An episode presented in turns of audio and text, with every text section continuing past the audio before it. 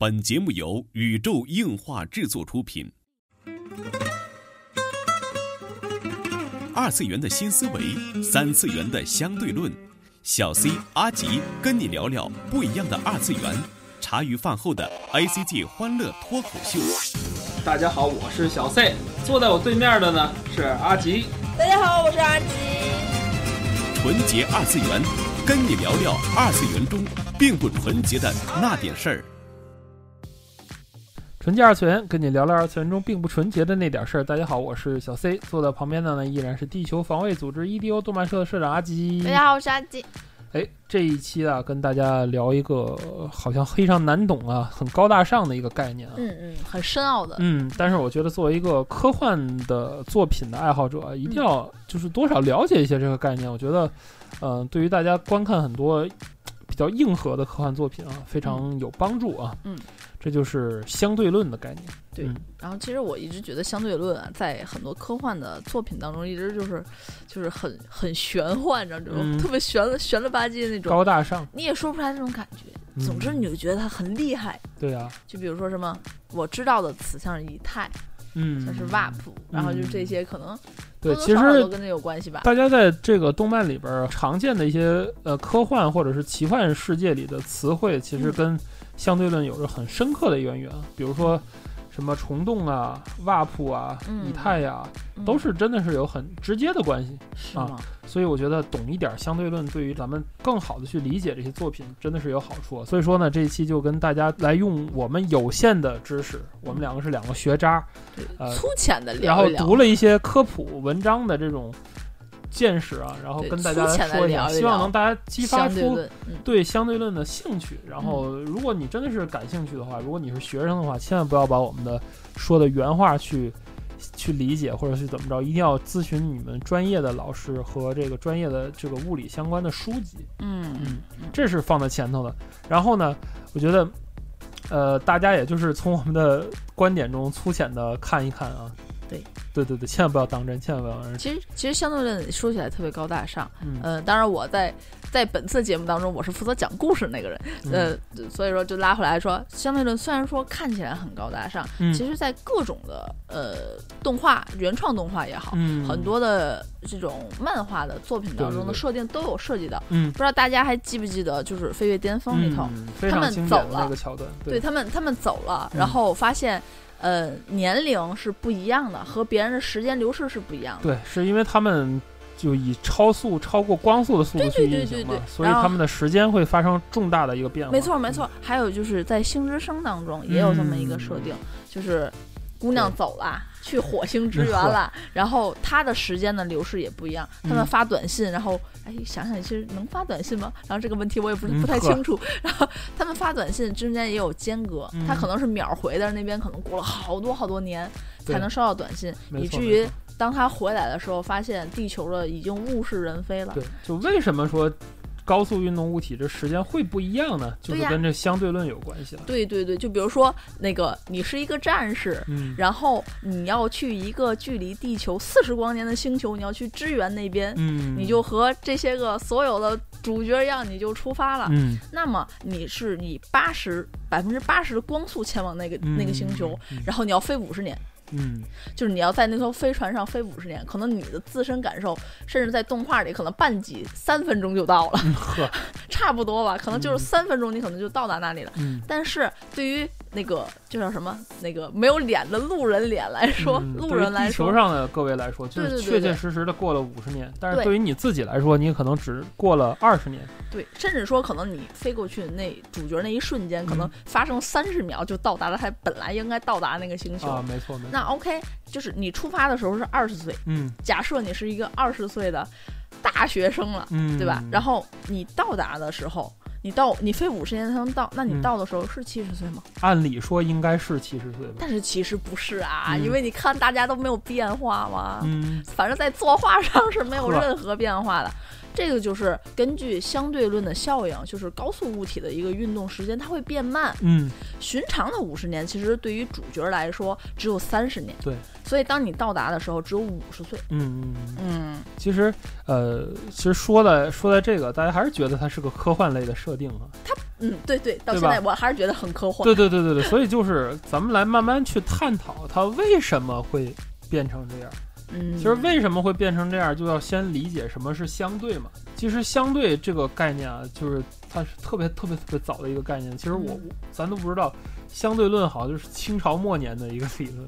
这么，而且是从咱这儿开始的吗？不不是不是，哦哦哦，特别 早懂了的一个理论。啊懂了懂了。对总之就是从那个时候就有了这种理论了，吧？对对对对，所以我们先要想一个，就是一个假设的一个实验啊，让阿吉嗯跟大家来说一下这个实验。假设如果你在鹦鹉螺号里边，嗯，嗯，它是在地球上运转的鹦鹉螺号，嗯，然后但是这艘你乘坐的这艘鹦鹉螺号里头，嗯它没有任何的窗户，嗯，密闭空间，密闭空间。对对对鹦鹉螺号里没有任何的窗户，嗯你就是它的上面的一个乘客，嗯然后也没有发生任何的事情。对对对，对你有很漂亮的主角小妹妹，嗯然后还有就跟开机一样被对抓上去。对，然后还有戴眼镜的小男主，然后你们嗯就是和谐的在鹦鹉螺号上过着平凡的日子。对，但是它没有窗户，嗯你可以做任何跟外界交流不了。对，你可以做任何的事情，嗯就是你滚床单都可以，但是就是你什么都可以，嗯但是这是要问你的，你觉得鹦鹉螺号是在动还是没在动，嗯，对吧？对就这么简单。就你觉得鹦鹉螺号它是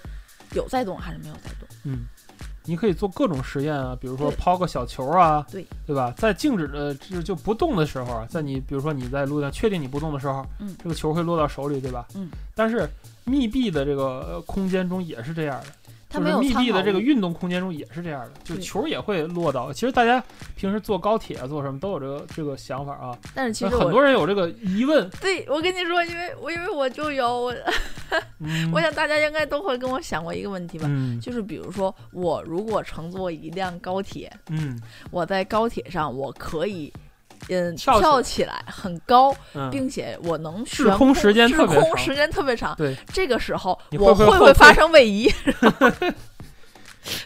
我就特别想知道这个事情。我啊我我估计大家应该也也也很想知道这个事情吧，嗯因为高铁的速度和普通的那种绿皮火车是不一样，对它是非常快的。三百公里那种对。当然，老 C 告诉我说你不会动很垃圾。对啊，就是跟刚才那个实验的原理一样嘛，嗯这就是当年伽利略的相对论吧，就是说哦在无论是在匀速直线运动这个坐标系上，还是在静止的这个坐标系上，嗯。就是它的物理的现象是一致的。嗯，嗯，倒是其实可能就是什么意思呢？就是你在鹦鹉螺号上建立了一个坐标系去嗯研究物理学，嗯然后我在陆地上静止不动嗯建立了一个坐标系研究物理学。咱们俩的物理的定律是一样，就是你在高铁上去跳嗯和你在原地上跳所发生的物理现象是一样的，所以说你只能直线的跳起来，直线的落下去。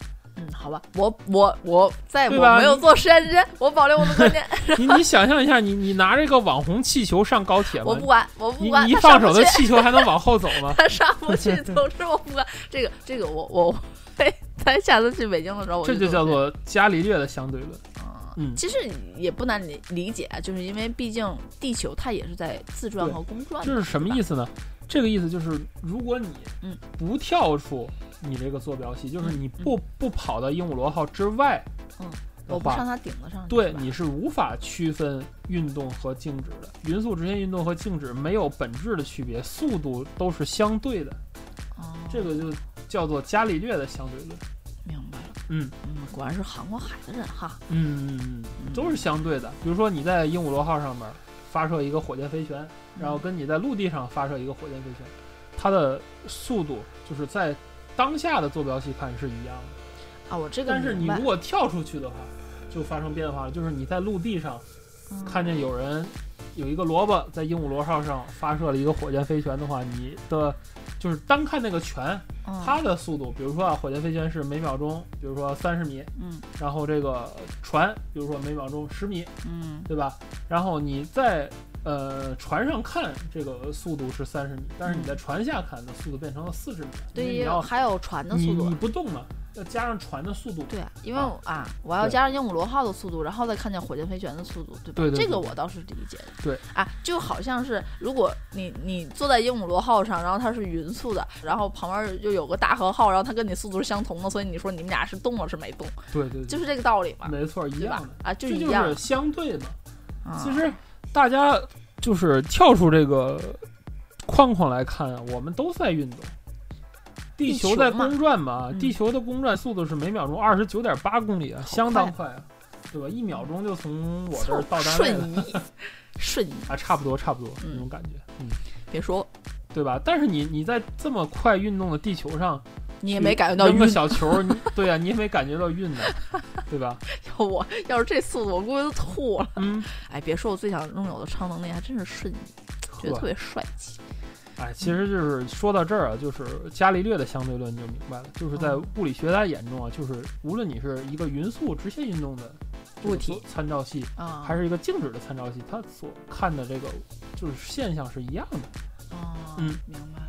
嗯，这就是说，就是看破红尘嘛，看破这个运动和静止。但是我我就是高铁上的事儿，我还是要去 验验证一下。这大家等我。好吧，嗯这个古代人认为啊，大地是静止不动的，这日月星辰都围绕着地球做完美的圆周运动，就是叫什么地心说嘛。夸父追日，嗯，对吧？嗯，后来，但是后来天文学家就越来越观测，就是如果是地球是不动的，嗯天天体是运动的话，嗯好多的这个星系的这个轨迹就没法去预测，就很复杂，特别过于复杂。啊，你明白哦，吗？我明白，就是大家如果都是围着地球转的，对对对对对，就后来哥白尼就提出来了，如果你就假设嗯当时因为宗教背景嘛，就假设这个太阳是静止不动的，嗯那么你把把想象到地球和其他行星都在围绕太阳做运动的话，就很容易解释之前所解释不了的一些轨道。哦，嗯，懂了懂了，明白，这就是一个看破嘛，嗯，对？吧？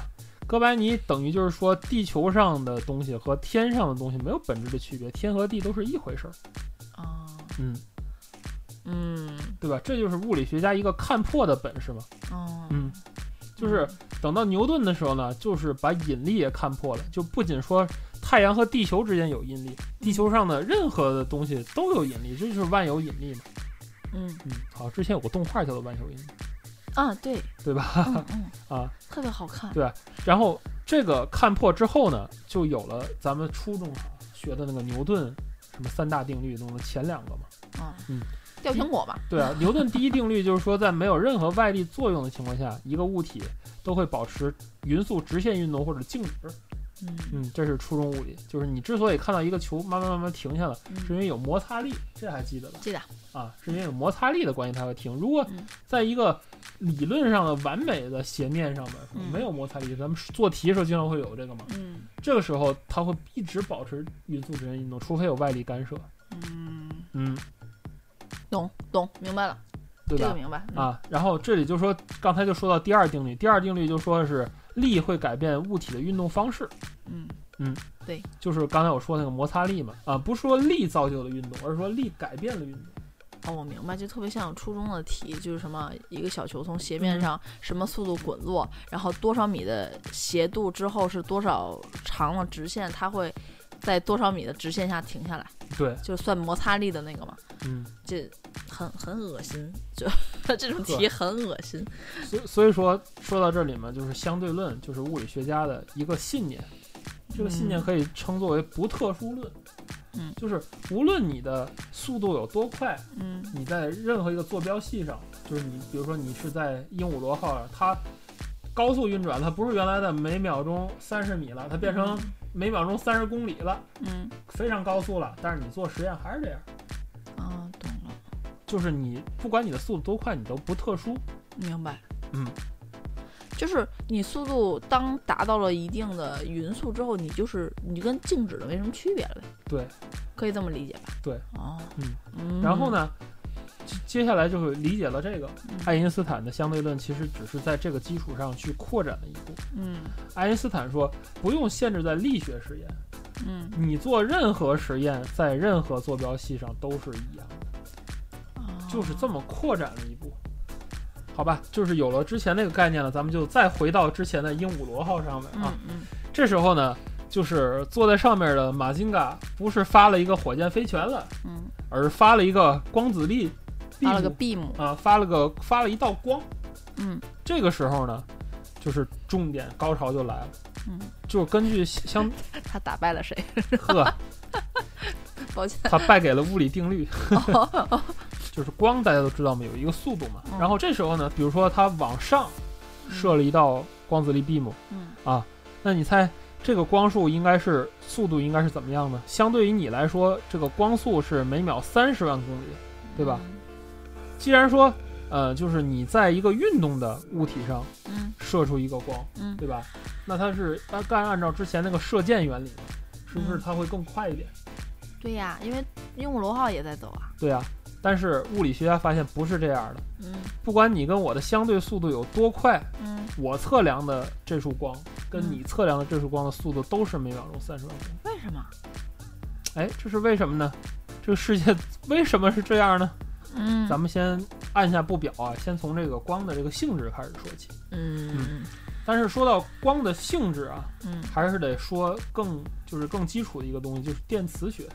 嗯你说电磁学是一个很基础的吗？对于我来说，电磁学就听着跟那个电脑线圈差不多的东西。，对就是其实电磁学几句话来说啊，就是那个嗯电能生磁，磁又能生电，这你知道吧？电磁炉吗？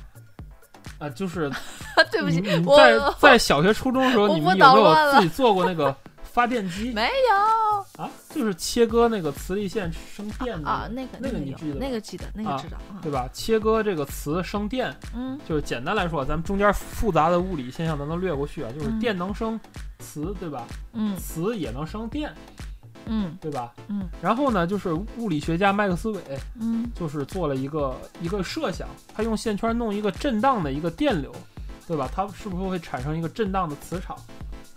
对，对吧？电能生磁电能，生磁嘛。然后震荡的磁场就又会产生一个电震荡的电场，对呀，对吧？然后震荡的电场就又会产生一个震荡的磁场，嗯，对吧？这样就反反复复无穷匮了。那岂不是说这个电场可以一直传播下去吗？永动机嘛。啊会呀就说一直传播下去嘛？会啊。这个就是咱们二十一世纪非常伟大的一个应用嗯——电磁波。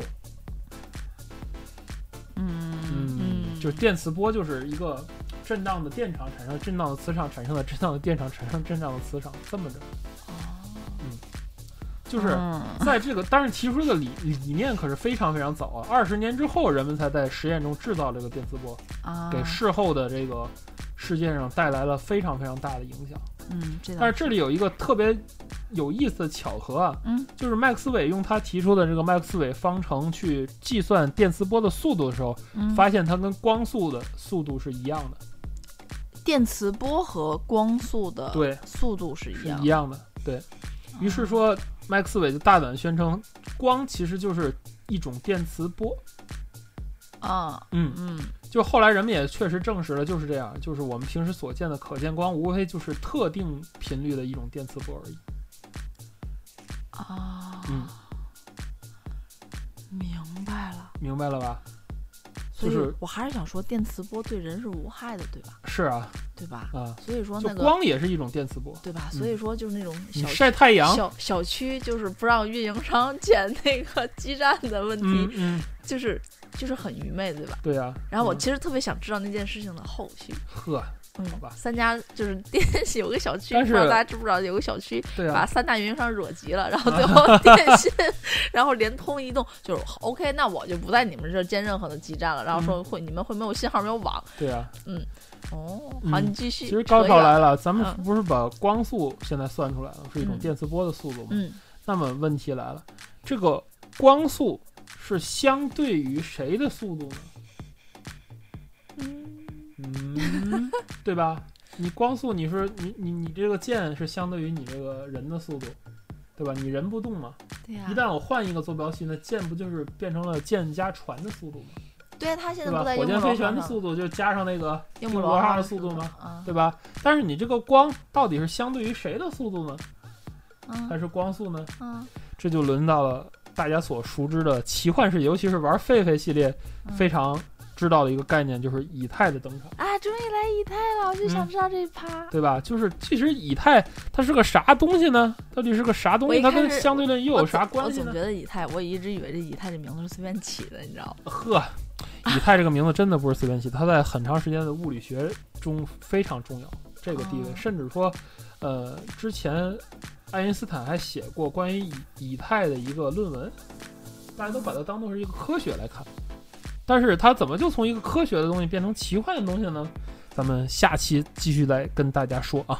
这是本期纯洁二次元内容了，希望呢能激起一点关于科学的一点兴趣。当然听不懂我们也没办法，因为我们的理解能力真的非常有限啊。对，表述能力更有限。对对对对，在节目最后就是也感谢那个万维刚老师的经营日课，然后也是他们给了我们这个科普的一个这个准绳啊，让我们说的不是特别的离谱啊。嗯，当然感兴趣的话，大家可以去搜一搜这个万维刚老师的这期课，嗯来听一听他讲的这个东西。虽然说他讲的东西可能是离我们生活比较远，嗯但确实是非常好的一个知识啊嗯。呃，下期纯洁二次元继续跟您聊相对论，这就是本期纯洁二次元内容了。纯洁二次元跟你聊了二次元中并不纯洁的那点事儿，大家下期再会。